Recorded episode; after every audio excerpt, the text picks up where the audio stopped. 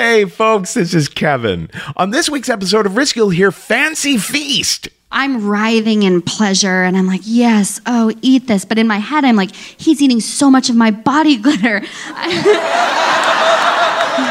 that and more. But before that, do you know what I literally just did about 10 minutes ago? I just bought nine different books on Amazon to give to my various family members when I go home to Ohio for Christmas this year. Books.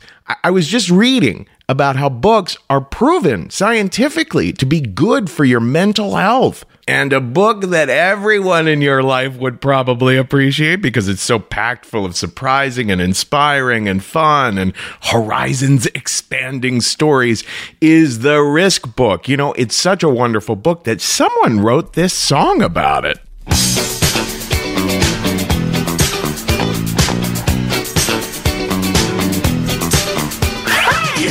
You bought the Risk Book yet? If you have, buy more for friends. There are all new versions of classic stories and six never heard before elsewhere.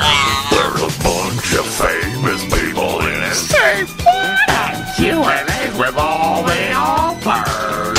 The Risk Book has stories that are funny and scary and lovely and totally fucked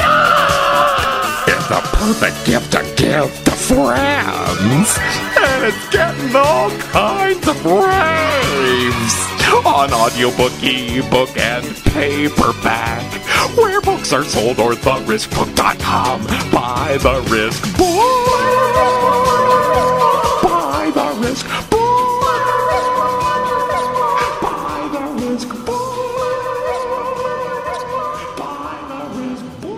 That's right, my friends. You can buy the Risk Book as a paperback or an audiobook or an ebook to give to all your friends and family this holiday season. Go to theriskbook.com or wherever books are sold. Now, here's the show.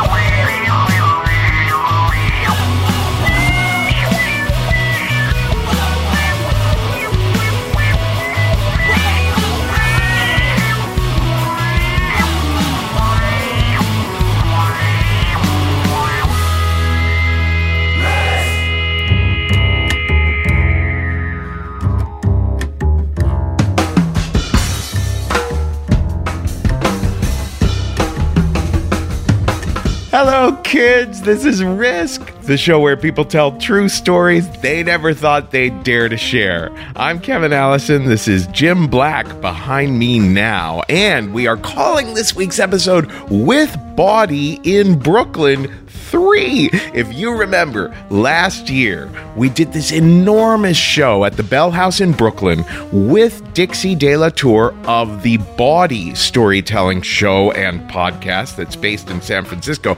Dixie came out to Brooklyn and we co hosted a show together. It was such a fabulous show last year that we got two episodes out of it with Bawdy in Brooklyn 1 and 2.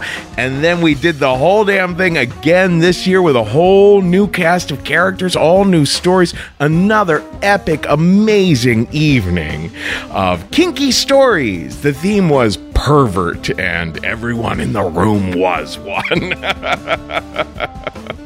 By the way, if you've never heard the Bawdy Storytelling Podcast, you've got to check it out. It is fabulous. They're going to be running some material from this evening that we collaborated together on Uh, that we won't be running. So there's something for everyone on both Risk and Bawdy both of our podcasts. But we here on this episode are going to start things off with a story that I told on this particular evening at the Bell House. It is called Anything Twice.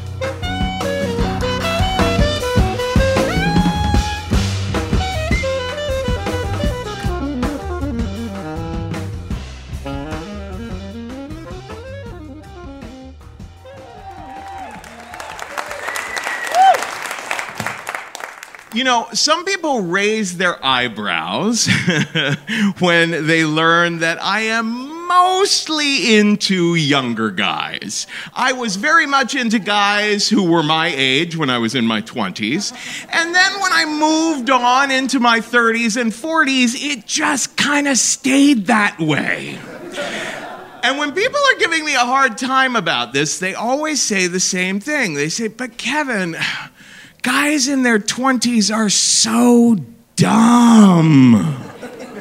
And I think that's unfair. That doesn't sit well with me because, in fact, I find that I have learned an awful lot from a lot of the younger guys that I've dated. I'll give you an example. About five years ago, I was scrolling through this hookup app called Scruff, right? Uh, it's kind of like Grindr, but I guess for slightly scruffier guys. and I saw someone there who was just adorable to me. He looked like, actually, he looked uh, uncannily like Justin Bieber.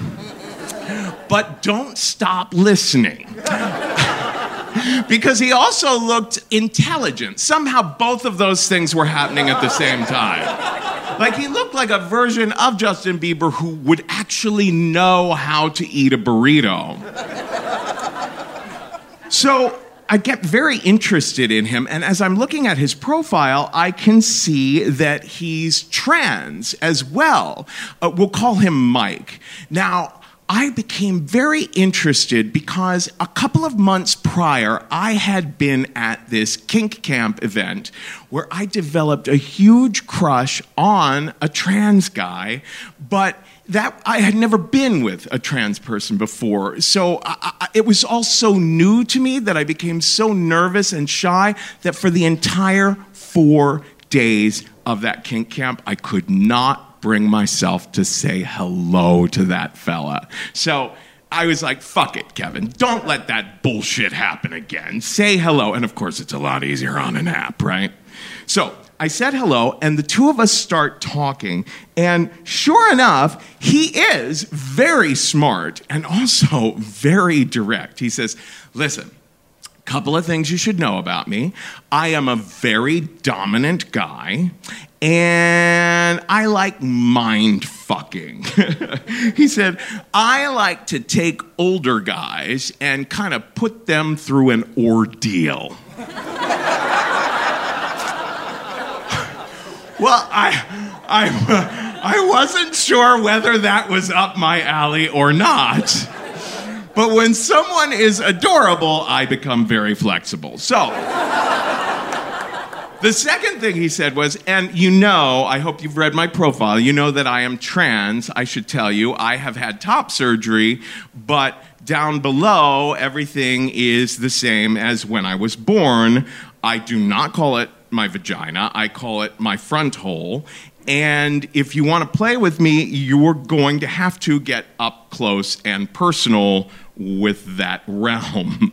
and I said, okay, let me be honest with you. I have been having sex for decades, lots and lots and lots of it. But I have never been up close and personal with that area, with that organ. And so it will be very, very new for me. But I'm game. So I decided, why don't we have a dinner date first? because, you know, when someone says, I want to put you through an ordeal, it's a good idea to suss things out first, right? So we have this dinner date, and my gosh, it was so exciting. We were just geeking out. Turns out he really was quite insightful and very, very experienced. He was going off with me about all these various sexual activities and kinks that he had tried or he'd like to try. And eventually the conversation got around to, you know, more extreme stuff that either one of us or both of us had never tried or we're not sure if we'd ever tried. So I think I brought up something like scat play or something like that. And I said, uh, How about that? And he said to me, Well, I'll try anything twice. And that really struck me. I was like, holy shit, this guy is like the little Buddha of BDSM. because that seemed so wise to me. I said, you know what? The first time I tried water sports, it was incredible. I was with this guy who I guess was extremely well hydrated. And I was just instantly in heaven. I didn't know what I'd think of it, but I ended up loving it. I must have drank a half a gallon of his pee that day. But the second time I did water sports, it was with a guy who I was not aware had had asparagus for lunch. and when that stuff hit my tongue, I took him by the waist and hurled him across the room like the girl in The Exorcist does to her mother hurled him across the room. He, he bounced off a wall. I was mortified, and he was mortified. I was just apologizing, apologizing, apologizing for having ruined everything. And, but, of course, I was not going to drink that asparagus pee.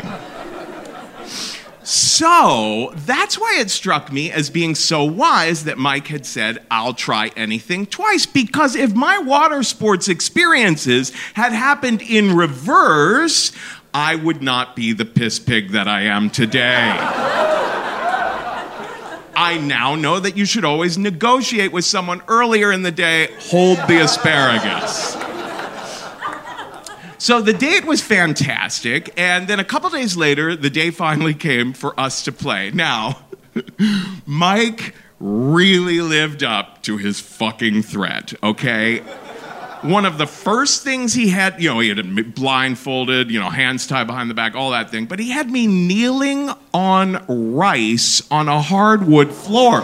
I'm like, we've gone directly to Baghdad here he tied his boots to my wrist and had me holding it like this, like in a crucifixion pose, until I, there were tears streaming down my eyes. He got me on all fours on the bed and had this giant flogger and was and it was not rhythmic flogging. It was not meditative flogging, my friends. It was just whipping the holy crap out of me. Then he would stop for a split second and quiz me with a question like, why is Generation X so arrogant?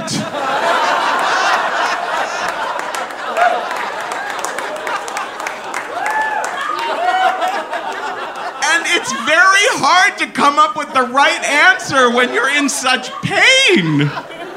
So if I couldn't answer his quiz questions appropriately, he'd just flog me all the harder. I was like, oh my gosh, I don't know if this is working for me, but you know, I'm trying to be as game as possible. Now, now the pants start coming off, right?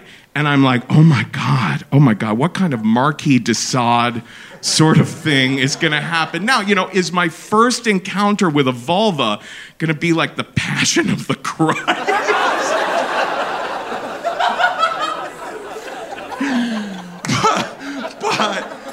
but no, no. When the pants came off, everything changed profoundly.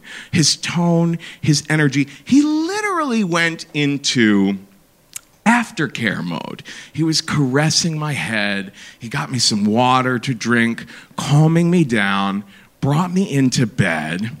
And he laid back in bed and he said, very gently, Now I want you to eat me out, but I'm going to teach you what all the parts are and exactly how it should be done.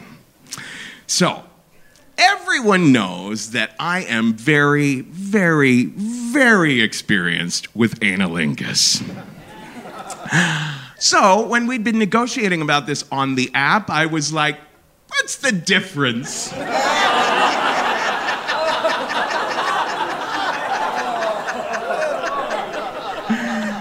But now that I was five inches from his front hole, as he called it, I was like, oh my God, this is like the first time I ordered a whole lobster at the restaurant.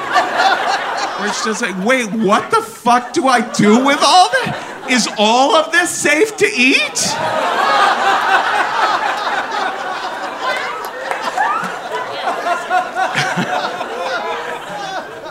but sure enough, he walked me through it. You know, he was so encouraging and he was so patient. It was like being with a sex educator, but one who was incredibly hands on.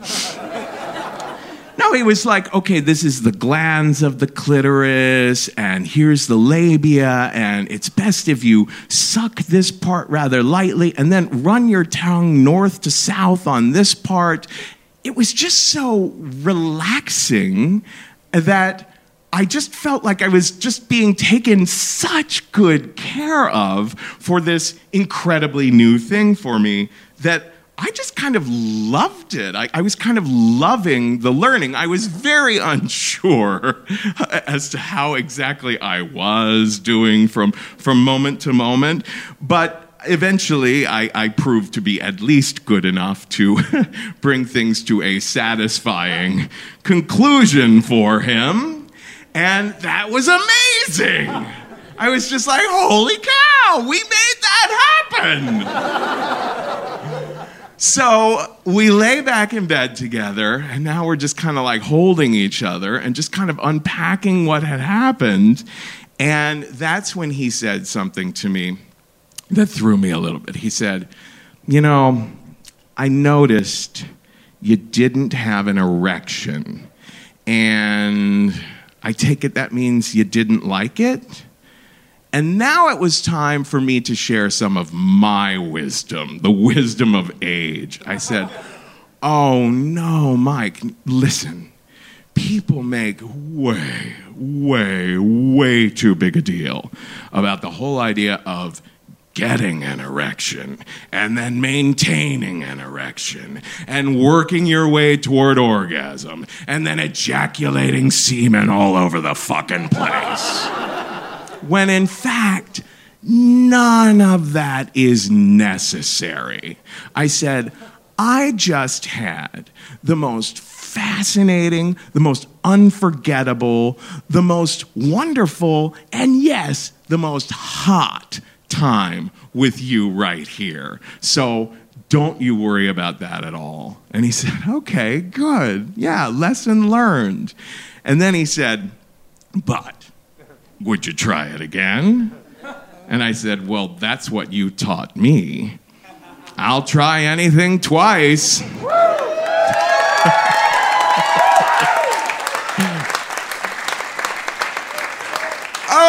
Goodness gracious. Thank you so much. I am so happy to bring our first storyteller up to the stage. He's one of our favorites. He's done so many. This is his fifth time, I think, being up on a risk stage. He's even been on this one before uh, here uh, at the Bell House. He is currently touring two different solo shows. I Favor My Daddy, awarded Best Bet at the 2018 New York International Fringe Festival, and the multi award winning Dangerous When Wet, Booze, Sex, and My Mother, based on his critically acclaimed memoir. And he said he is rock hard to be making his fifth Risk live show appearance. Please welcome to the stage Jamie Brickhouse!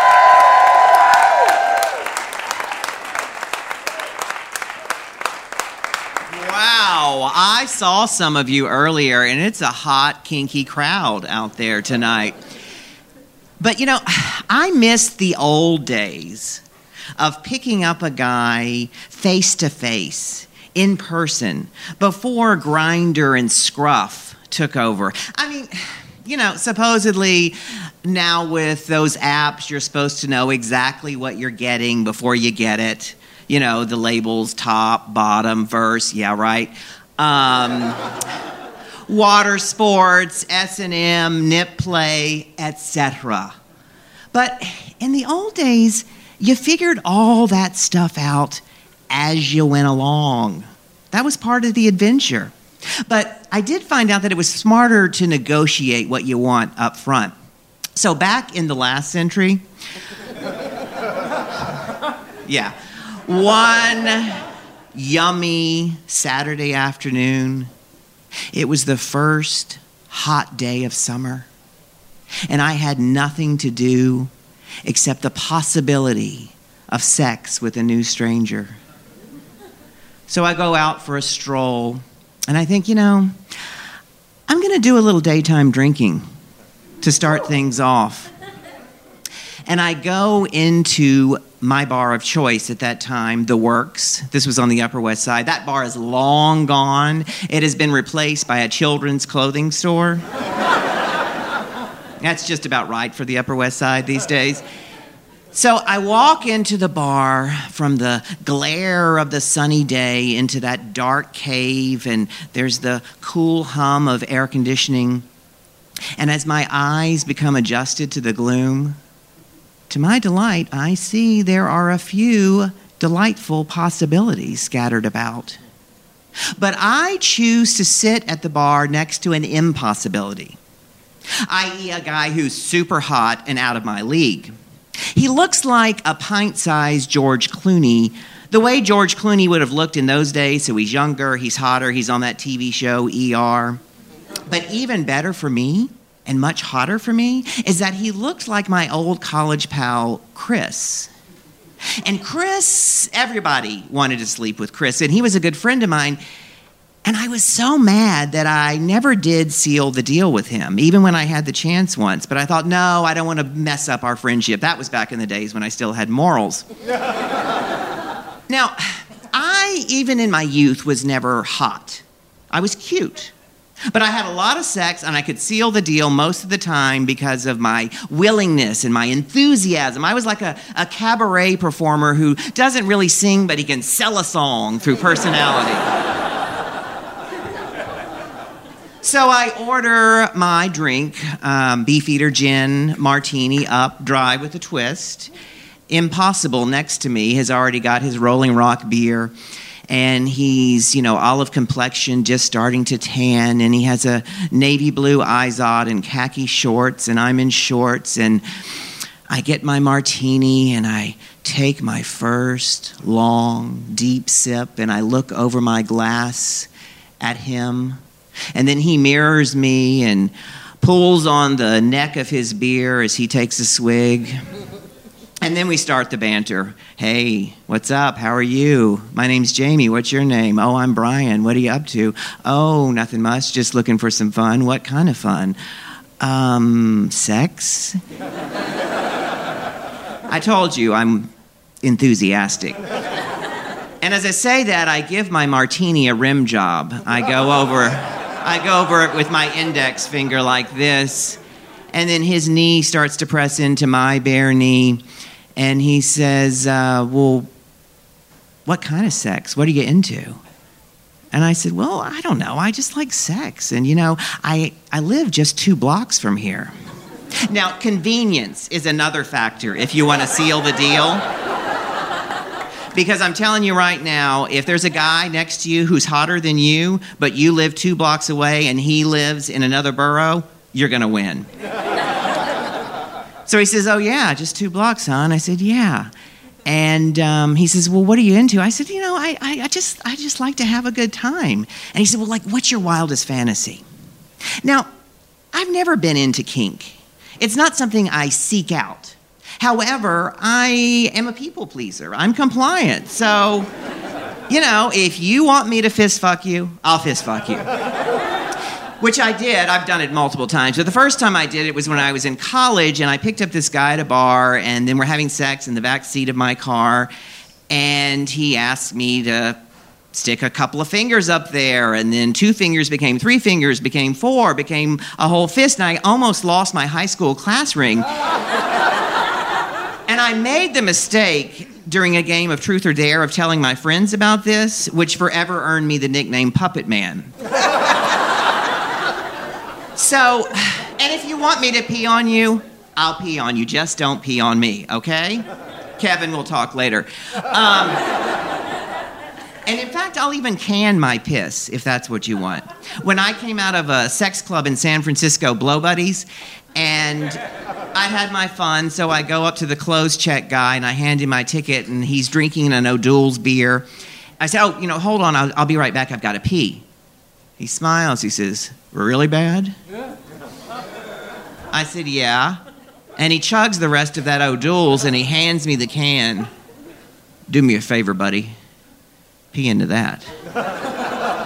so I did. And he drank it. I told you I'm a people pleaser. and if you want me to be a wayward, runaway teenage boy to your priest, Father Ritter, I'm your guy. That was a game that my common law husband, Michael, and I used to play in our early relationship. And now, if you, before you get icked out about the whole priest um, teenage thing, you know, the whole fun of role play is to do something forbidden that might even be illegal in the real world. But we were consenting adults, and we usually played it while taking a bath together.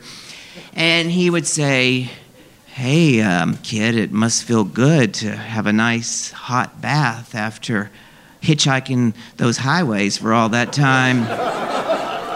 And I'd say, Yeah, it sure does, Father. It feels real good. And that feels good too. And then we'd get out of the bathtub and we'd have our own hot sex.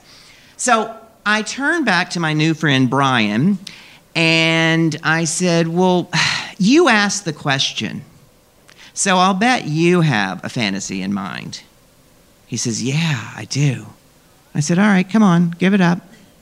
He says, Well, um, growing up, my best friend was Jimmy. Well, little Jimmy. Everybody called him that because his daddy was Big Jimmy. And we lived down the street from each other, and we used to play at each other's houses, and we would just, you know, we would walk in and we would never knock on the door, and because that's how close we were.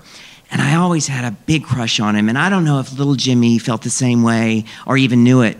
But when I was in junior high, one afternoon, I go over to his house and I walk through the back kitchen door like I normally did. And I said hello to little Jimmy's mom. And she says hi. And I says, Little Jimmy home? And she says, Yeah, he's upstairs in his bedroom. Go on up. I says, Thanks. And I go upstairs. And I'm like, Yeah? And his door's shut, but it's just cracked open. Uh huh. And I push open the door. Yeah. And there's little Jimmy. What's he doing? Now, when Brian is telling me this, he's not looking at me, he's looking just past me. And his eyes are glazed over, and he's almost in a trance.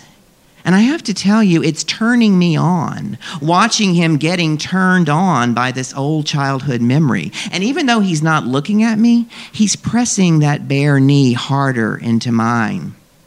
I said, So go on. So there's little Jimmy, and he's on the bed. what's he doing? Well, his bare butt is in the air, and his pants and his underwear are tangled up around his ankles and he's humping his pillow. Oh, that's hot. So I stood there for a second and then I said, Little Jimmy. And he turned around and he looked over his left shoulder at me and he was beet red. And he said, Hey, buddy, you caught me. And I said, Yeah, I did, little Jimmy. Then what'd you do? Well, then I, I walked up to the front of the bed and I think I'm pretty hard. And I said, Yeah, I'm pretty hard right now, too. And I got on top of the bed in my knees, and little Jimmy reached over to my, to my groin. I said, That's pretty hot. I said, So do you want to replay that little story? He says, Yeah, man. Are you up for it? I said, Yeah. I said, Now let me guess. I'm little Jimmy, right? He said, Yeah. I said, Well, all right. I said, Give me a five minute head start. I'll run back to my apartment. And by the way, you're in luck because I live in a duplex. So my bedroom is a flight up. So you're going to get to walk up the stairs. So it's going to be even that much more real. It's going to be authentic. so I give him my address and I gulp down the rest of that martini and I sprint those two blocks to my apartment faster than Jesse Owens. And I live in a five floor walk up, and I run up those stairs, two stairs at a time, and I am so pumped on the adrenaline of anticipation. My heart is beating faster than Thumper the rabbit's hind foot. And I get into my apartment and I race upstairs to the bedroom and I unmake the bed and I put the humping pillow in place. And then I go downstairs and I wait by the buzzer. And while I'm waiting, I'm anticipating how we're going to play out the whole little Jimmy thing and, and what his cock might be like. And then I'm thinking, I'm finally going to get to have sex with College Chris, with his doppelganger. And there was a time when I, there was one afternoon with College Chris when we were freshmen, when we almost did it. We were, we were studying for some sex and ethics course and we veered off into a tangent about our first time. And then we just locked eyes and we held the moment for a few seconds and we smiled. And all I had to do was get off my bed and walk to him where he was sitting in the desk chair, and we would have done it. But idiot! That I am, I broke the moment and I said, I don't think we ought to. We're too good of friends. And I've regretted it ever since, but I'm finally going to get him through, Brian. So I'm standing there and I'm waiting. And I'm waiting. And I'm waiting. And I'm like, he's not coming. He just played me for a fool. Or worse, a hotter guy saddled up into the bar next to him after I left, who lives a block closer. and then, eh, the buzzer. Oh, thank God. I buzz him in without saying anything. And then I run upstairs and I get on the bed and I push down my shorts and my underwear and I tangle them up real nice around my ankles. And then I start humping the pillow, but I've really never been a pillow humper. It just doesn't work for me. So I kind of cheat and I lie on my back and I get myself all excited and ready that way until I hear him open the door downstairs. And then I go back to the pillow and I'm humping that pillow and I'm looking at my headboard. My head's going in and out, in and out like this. And I hear him open the door and shut the door. And then I hear him say hello to little Jimmy's mother. And then I hear him ask if little Jimmy is at home. And then I hear him say, Okay, thanks, I'll go on up. And as my head is going in and out, looking at the headboard, I'm thinking, wow, he really knows this story verbatim. And he is playing it down to the last inch. And then I hear him coming up the stairs, slowly, one step at a time. And with each step, I'm getting harder. And then he reaches the top of the stairs and he pushes open the door. And after a couple of seconds, I hear, Little Jimmy. And I look over my shoulder almost in slow motion and I know my face is beet red, not from embarrassment, from, but, from that martini and, and, and racing those two blocks and running up those five flights of stairs. And I look at him and I say, Oh, buddy, you caught me. And he says, Yeah, I did. And then he walks up to the bed and he gets onto the bed with his tenting crotch and he, he's on the bed on his knees, and I reach over and I start to unzip his shorts, and he kind of pulls back, and then I go further and I unzip the shorts, and there are his tidy whities, and I pull out his beautiful fat cock. And I want to say, hold the bond mustard on the side. and then I do a head lunge towards his groin. And then he stands up off the bed. And I'm like, but, but. And then he pulls up his pants and his underpants. And then he stuffs that kielbasa that's quickly becoming a Vienna sausage into his tidy whities. And he zips up his shorts. And I said, hey, what are you doing? And he said, thanks, buddy. That was great. And I said, but wait, aren't we going to make our own fantasy now? And he said, No, that was it. You did a good job. that was it. I don't say that. I think that because I'm so, I'm in shock. And he leaves. And I am lying on the bed, draped over the humping pillow like a deflated balloon. And I hear him go down the stairs. And I hear him open and close the door. He doesn't bother to say goodbye to little Jimmy's mother, which I think is rude. And then I'm thinking, this guy is in a rut. You know, I had been patting myself on the back that maybe I was hotter than I think because I landed this guy. But it didn't matter if I looked like Brad Pitt or Steve Buscemi. It was all about willing to play the game, do the story. And then I wonder if there are other little Jimmy victims like me out there. And I want to find them and start a support group. And I wanted to say, what about my fantasy? I wanted College Chris. But then, of course, I didn't tell him that's what I wanted. I didn't negotiate beforehand. If I had been smart, I would have said, you know what? I'll trade you a little Jimmy for a college Chris. So now these days, of course, I'm on the, the apps. I mean, it's the only way to get laid. And, and I don't drink anymore, so the idea of hanging out at a bar and nursing an O'Doul's is not appealing to me for many reasons. but those apps, they tell you a lot, but I don't think there's one category on there that says needs to relive childhood fantasy over and over and over. So, what do I want? Well, let's just start with tonight. Besides rapturous applause from you people, all right. Woo! Wow, that worked. Yes.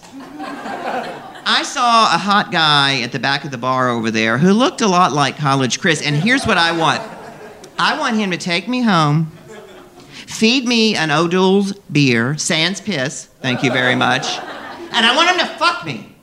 And when he fucks me, I want him to call me Little Jimmy while I scream, College Chris!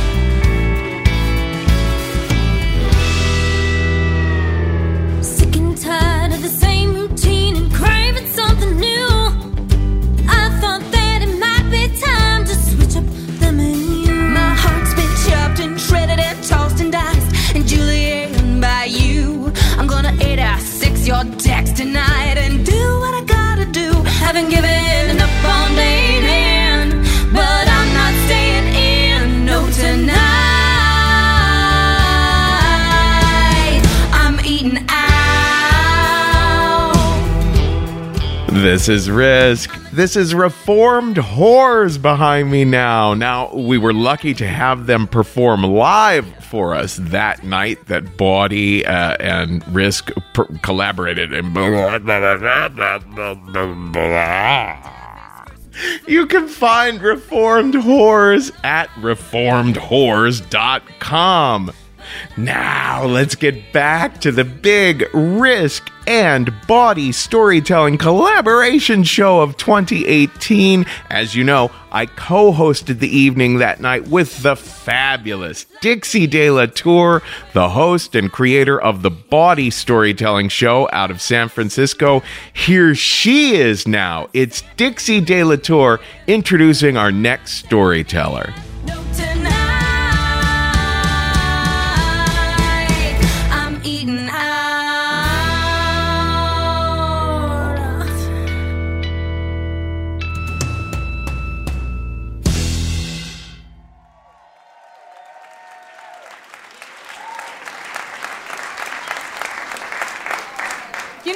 stuff like when you do a shout out, people are just like, I really want to help. I've been sitting in the audience. I don't have anything to do but listen to amazing stories. Jamie just gave a shout out to make something happen, and it is guaranteed to happen tonight. I know it. And I'm still kind of shocked because that was essentially our first storyteller for the night. And we kind of have a rule at Bawdy that the first storyteller doesn't talk about fisting because it's kind of like calling out all the other perverts and suddenly every single person in the show is like did i mention there was some fisting like everybody has fisting i want y'all to listen for it because you're going to say more fisting seriously really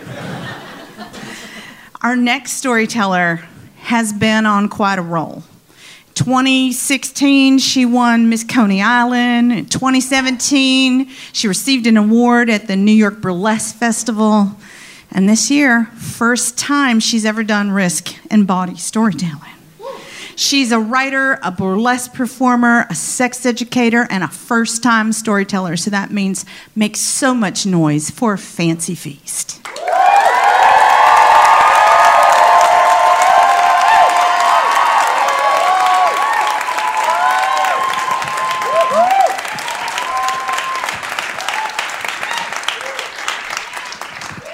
Oh, hi.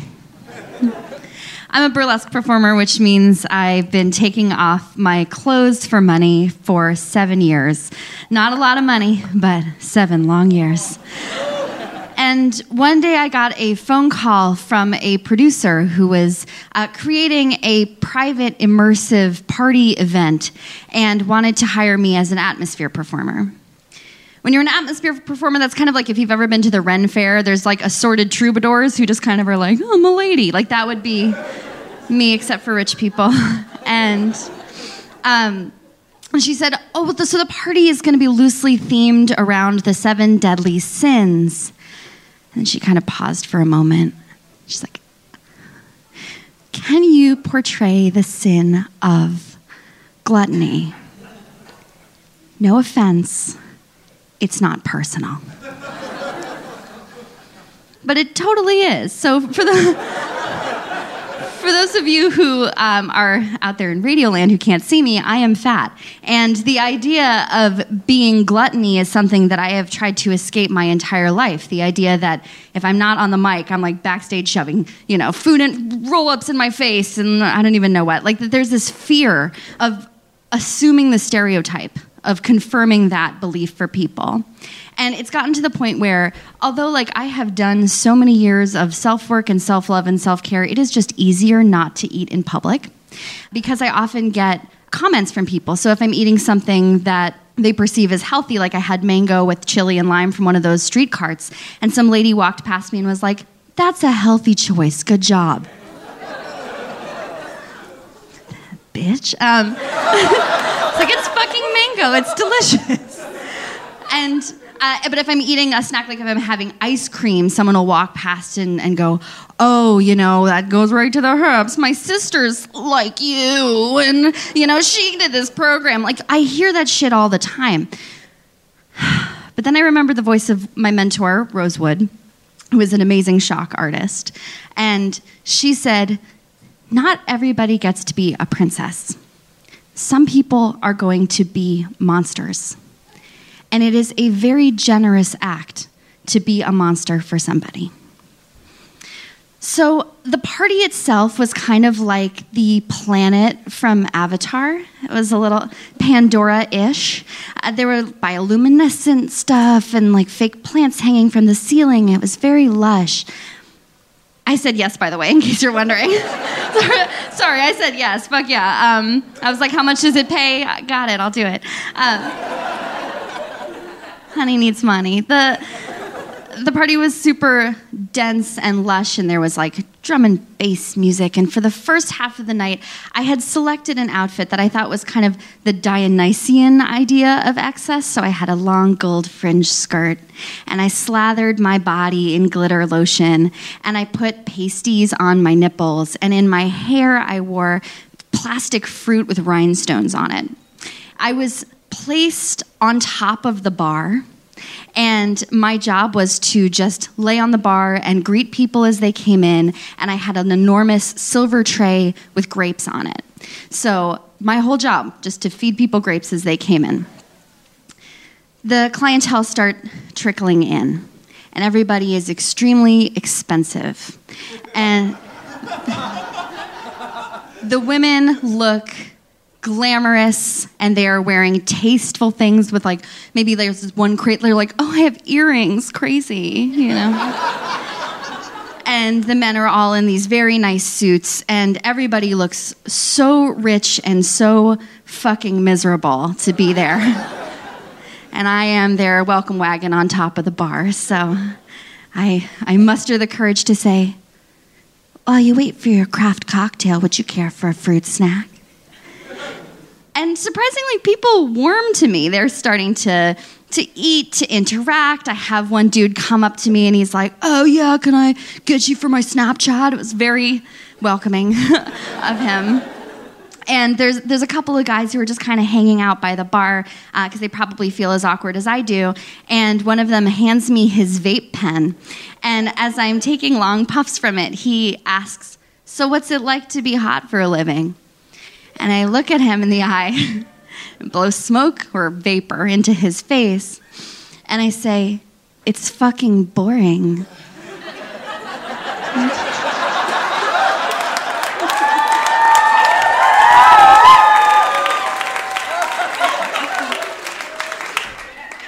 Why don't you buy me a drink?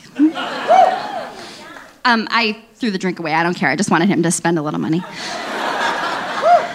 And so the party, I don't know if you've ever been to rich people parties, but I've done a couple of them at this point, and they, they, all kind of get to this like dystopian, kind of messy place at a certain point. Like, no matter if they start off at like a luncheon, they always kind of end up in this like fall of Rome destruction place people are going into the bathroom three or four at a time and they're not closing the doors. Uh, I look at a guy and I'm like, he is just smelling his phone. I don't know what the fuck that is. just smelling it. Until I was like, cocaine. Yes, cocaine, cocaine. that's, that's what he's doing. Um, and, and so I feel very fortunate to be above it all, on top of the bar, uh, where I can just sort of watch and observe. And that's when a uh, production assistant taps me and is like, okay, we're going to take a quick break. We're going to be changing into the second half of the evening. So uh, I get whisked away to the backstage. The, uh, the second half of the night, they were like, just base your costume loosely on Hieronymus Bosch's painting, The Garden of Earthly Delights. a style guide. I don't know if you've ever seen it. It's like it's a completely whacked out painting from like the year 1500 and everybody in it is naked, completely naked, except for like some people have bird heads and some people are getting like pitchforked by like a scorpion man with his butt out.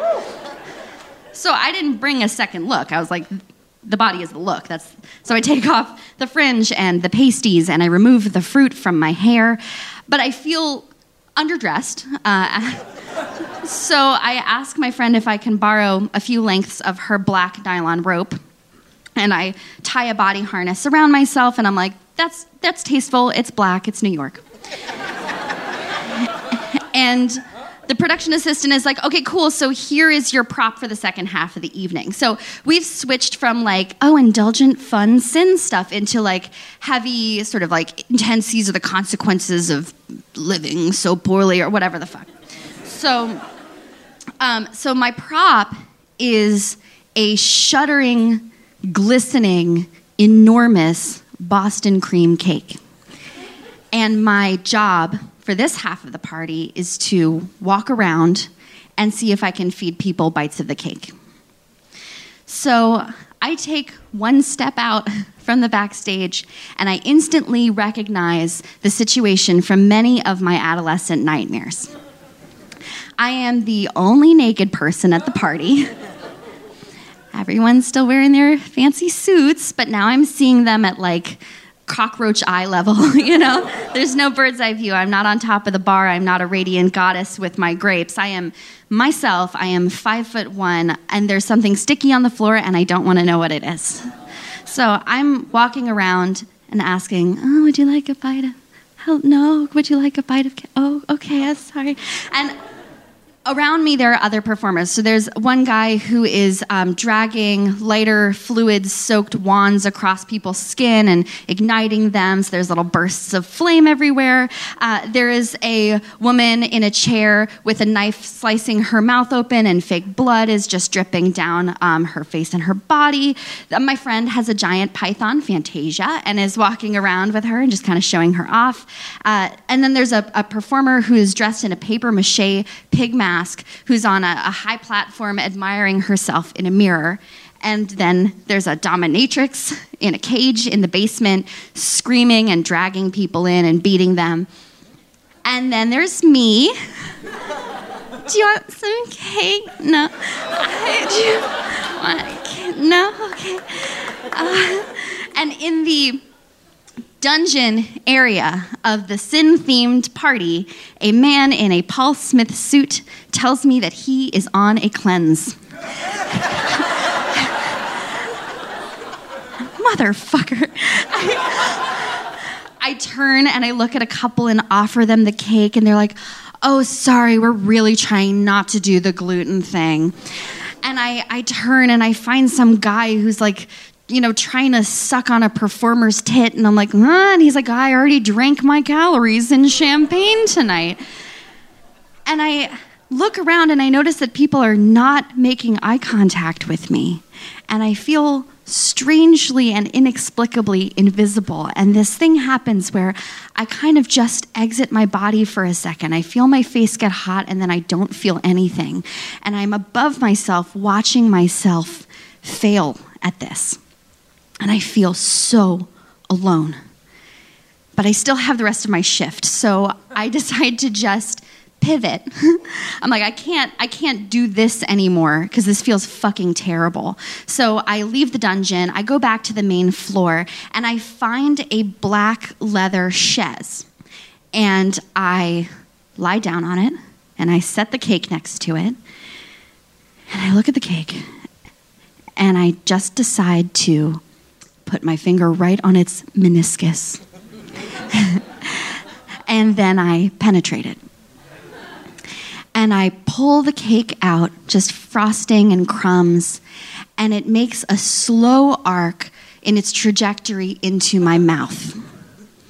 And I decide in that moment that gluttony has decided that this is the best fucking thing she's ever had in her life.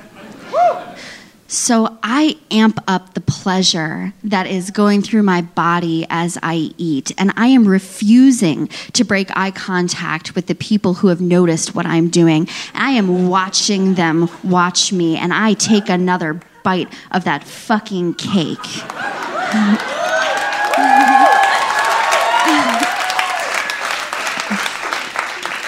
and the cake is so yummy. And by then, people have started to gather around me and they are watching me. And I can't tell if they're looking at me or the cake or my body or if it seems like some of them are like, whenever I swallow, they seem like they're swallowing. And I'm like, are they trying to eat through me? Do you want to fuck me, be me, eat me? What's, what's happening? And uh, a man in a black angel wings with a mask on goes from standing to then on his knees and starts crawling towards me. And he asks, Can I feed you? And I say, You may. and he grabs a handful of the cake and extends his hand towards me. And I grab him by the wrist and I suck the cake off of his palm and lick his fingers and stare him in the eyes and say, Thank you.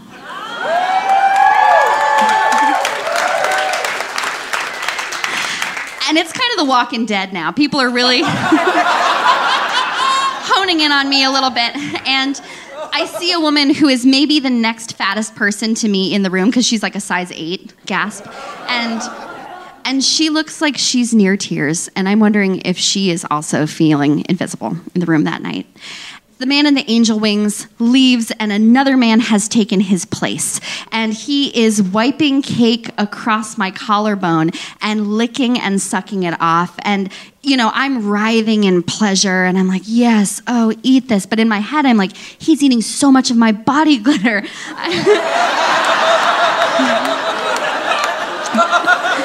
I hope that shit is non toxic. and, and it, I'm starting to get kind of yucked out from how much sugar. Like cake really isn't my. I'm not really a cake person. It's not really my thing. And I'm also like my immune system is like pretty good, but I've been licking a lot of strangers tonight. I don't know. I don't know. Like I start getting a little overwhelmed, and I kind of go back into me mode. And me is completely uh, just sort of above her pay grade in this moment. So I lie and I say that my shift is ending and that I need to go. And so I stand up and I pick up the rest of the cake and I beeline for the backstage. And as I'm leaving, I hear voices behind me and it's men saying, Wait, stop. I didn't get to feed you yet. Come back. You need to have more. Go to the backstage, shut the door, spit out the cake, drink some water, wash my face. And in that moment, I felt so full. And I I don't just mean of cake. because as I got dressed to leave, I realized that I got paid to be at a place that they had to pay to go to. And that they had to continue to be whoever it was that they were. And that whatever they were hungry for, whatever they were not able to give themselves voice to, whatever kind of appetites that they had been rejecting, I was able to just breeze through it, collect my check, and go. So sometimes it is very generous to be a monster. And sometimes it is a very generous thing to feed one. Thank you.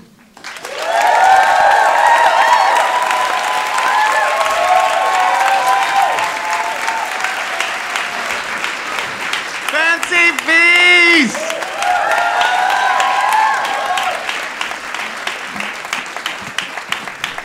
It's very hard to subtly walk out on stage with this. I want to tell you a little something about this toy. Uh, you know, a lot of stories that have been shared on Risk don't end up making it to the podcast for all kinds of reasons. But the worst reason is that some of them get lost because recording equipment goes wrong or computers crash or something like that. And so it amazes me how often I think back on the ones that got away. Like there was this one story that a dominatrix once shared at me. She came over to my apartment and shared this story. She said that when she started doing dominatrix work, she got a call from this man who said, "I want you to hit me, hit me in the face. I want you to beat the fuck out of me." And when he came on over, she was surprised to find that he was a Hasidic man. You know, he was all dressed up in the ultra Orthodox uh, Jewish garb and everything. And she was like, oh, wow, this is intense. You know, this is against his religion, and he's doing this. So she's like, okay, but he told me everything he wants. So she just started the whole session up by whacking him in the face, and his eye popped out. It was not a fake eye. It was his eye hanging by the ocular nerves. And she's like, now my job is to take this man to the hospital.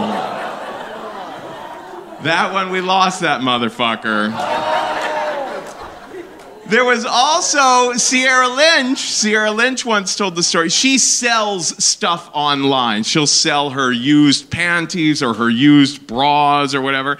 And one time she told the story about getting involved with this one man, uh, you know, emails back and forth, and it just became very intense. And what he wanted, she ended up selling him for $4,000 one Tupperware bowl full of her feces one bowel movement for $4,000.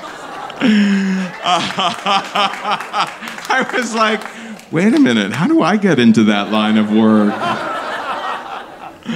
But no, she. So we lost that story. But she, Sierra did come on the podcast recently to try to advertise the things she sells, and I, I was so impressed. She calls that. She still offers that item for sale, but she calls it booty caviar. I think that's good marketing. But years ago, I was all convinced that I had to buy myself as many new and fabulous sex toys as I possibly could. And people had talked about the legendary Njoy 11. The Njoy company makes all of their products out of stainless steel. So this motherfucker is $300. It's three pounds and it's solid stainless steel. And for something that expensive, it's it, it it's a difficult thing to realize I purchased, considering that I cannot handle this going up my butt, and rarely meet anyone who can. Uh, but I was once stopped by a TSA agent. I was going out to going out to San Francisco, so I was like, I better bring the 11. They were like, no, this you can absolutely kill someone with this thing. So, a few years ago, a story was told on the show that we uh, unfortunately lost. It was in Reno, Nevada. It was a dominatrix who stared. The, the dominatrixes have some stories, my friends. She shared this story about a client who contacted her, and he said he was raised devoutly Christian. Now, you might have already noticed if you listen to Risk, like whenever the story starts with, I was raised devoutly Christian, it's gonna be a shit show. So this guy comes to her and talks about how much shame and guilt and, and all that. And, and somehow he makes clear to her that Satan, throughout all his, his childhood, was very real to him, like a very dangerous, real threat that might be lurking anywhere and, and might grab him and do terrible things to him. So she didn't even negotiate this with him. She was a mind fucker. She, she was like, I know what I'm going to do. I'm going to tie this guy up and blindfold him, and I'm going to be Satan for him. She, she got herself a voice box, and so she made her voice sound like this. And she got herself like a flamethrower, so she's throwing flames all around him. It was insane, and he was truly terrified. Well, she came to a point in the story that always stops me in my tracks because she said, and of course, everyone knows that Satan has a cock made of ice. And I'm like, wait a minute. I was raised devoutly Christian. I guess my mom and the nuns, they forgot to bring up Satan's cock being made out of ice. But she was convinced that that is the way the story goes. So, what a lot of people don't know about these Njoy toys is you can make them a lot more intense if you heat them up or cool them down. So this lady had made the decision to leave this fucker in the freezer overnight. Before she pulled it out and stuck it up this poor son of a bitch's butt. He broke the bonds. He broke out of the restraints fell off the furniture, was screaming and yelling. She started freaking out. It was a total total meltdown, and she, she completely regretted it.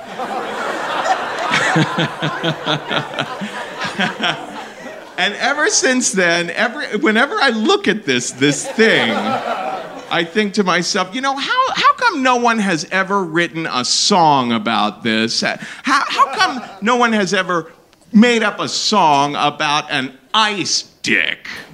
Kevin, someone has. Oh my gosh, everyone, it's JC Cassis, the producer of the show, and Josh Nova. Let me get out of there. Wait, they have a song about an ice dick. Crazy guys happen here today. Yeah, hello everybody. We're JC Cassis and Josh Nova. We do, in fact, have a song called Ice Dick. And uh, somehow it's not about freezing an 11 and shoving it up someone's ass. What it is about is uh, it's a new term for getting the cold shoulder from a hot guy who thinks he's too good for you. But it's way worse than the cold shoulder. Way worse than the cold shoulder. It's the ice dick. So, um, this song is a lot of fun to sing. We're going to sing it, uh, and there's there's a few instances where the chorus happens. In fact, the chorus even starts the song. So listen carefully, um, because we'd love you guys to sing the last chorus with us. Can you guys do that? Yes. Okay. Uh, so this is Ice Dick. Enjoy.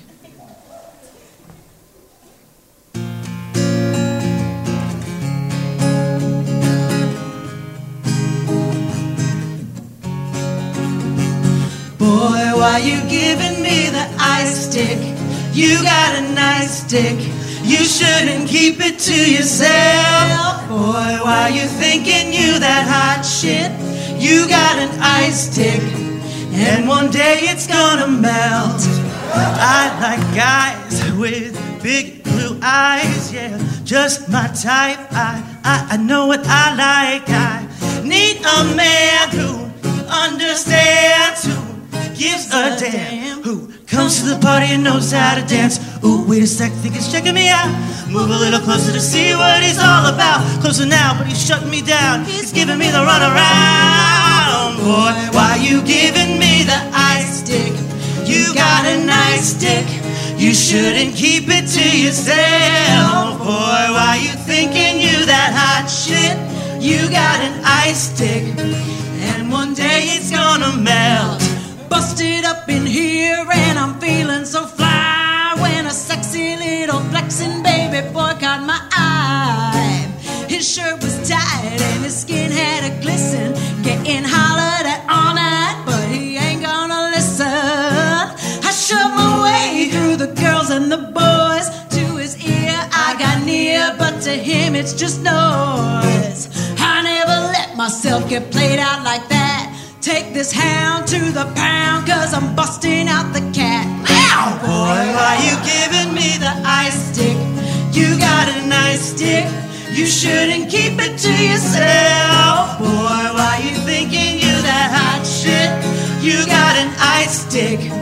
And one day it's gonna melt. Hey, yo, I got shut down. I was iced out too, had me begging on my knees, now they black and blue. What's a boy to do left alone in the club? He ain't looking for love, just some more free drugs. If he ain't feeling us, what the fuck does he want? Cause we know it ain't dick. And we know it ain't cunt. That's it, I quit, I'm sick of this shit. Looking for love in an I I stick. I I I I I ISIS. I I I I stick. Trendsetters, go getters. We better than this. Settle for an ice stick. Yo, fuck that shit.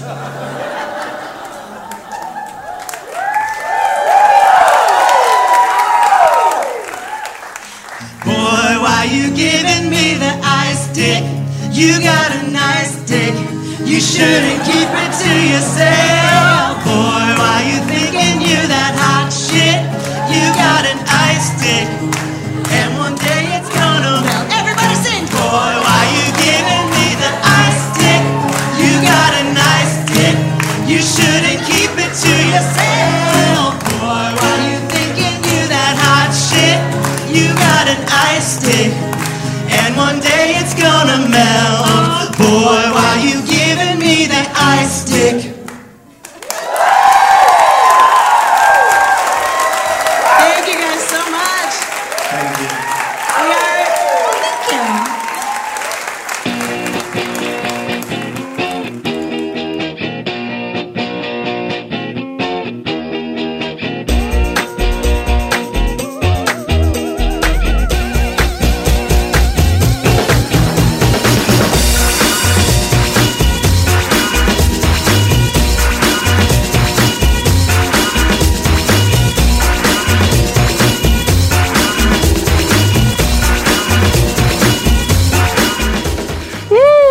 Is it for this week's episode, folks. This is Corner Shop behind me now, but we just heard from JC Cassis and Josh Nova. A little surprise there.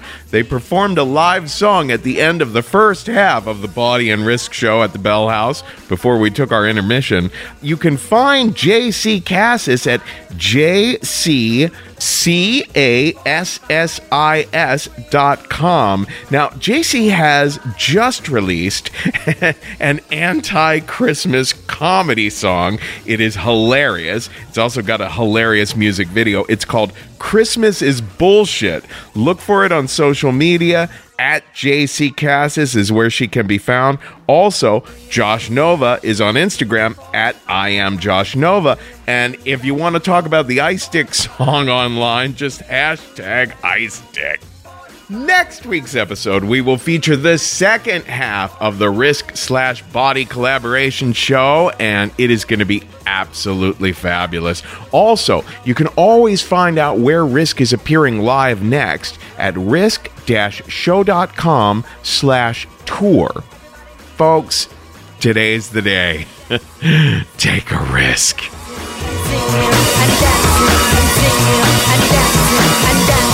I I I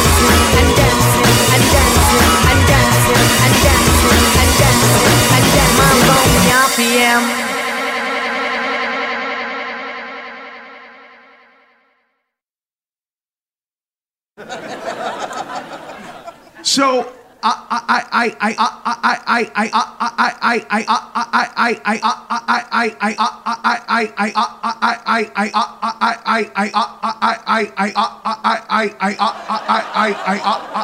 he tied his his what do you call those? Uh, um, well, boots. He tied his his what do you call those? Uh, um, well, boots. He tied his his what do you call those? Uh, um, well, boots. He tied his his what do you call those? Well, boots.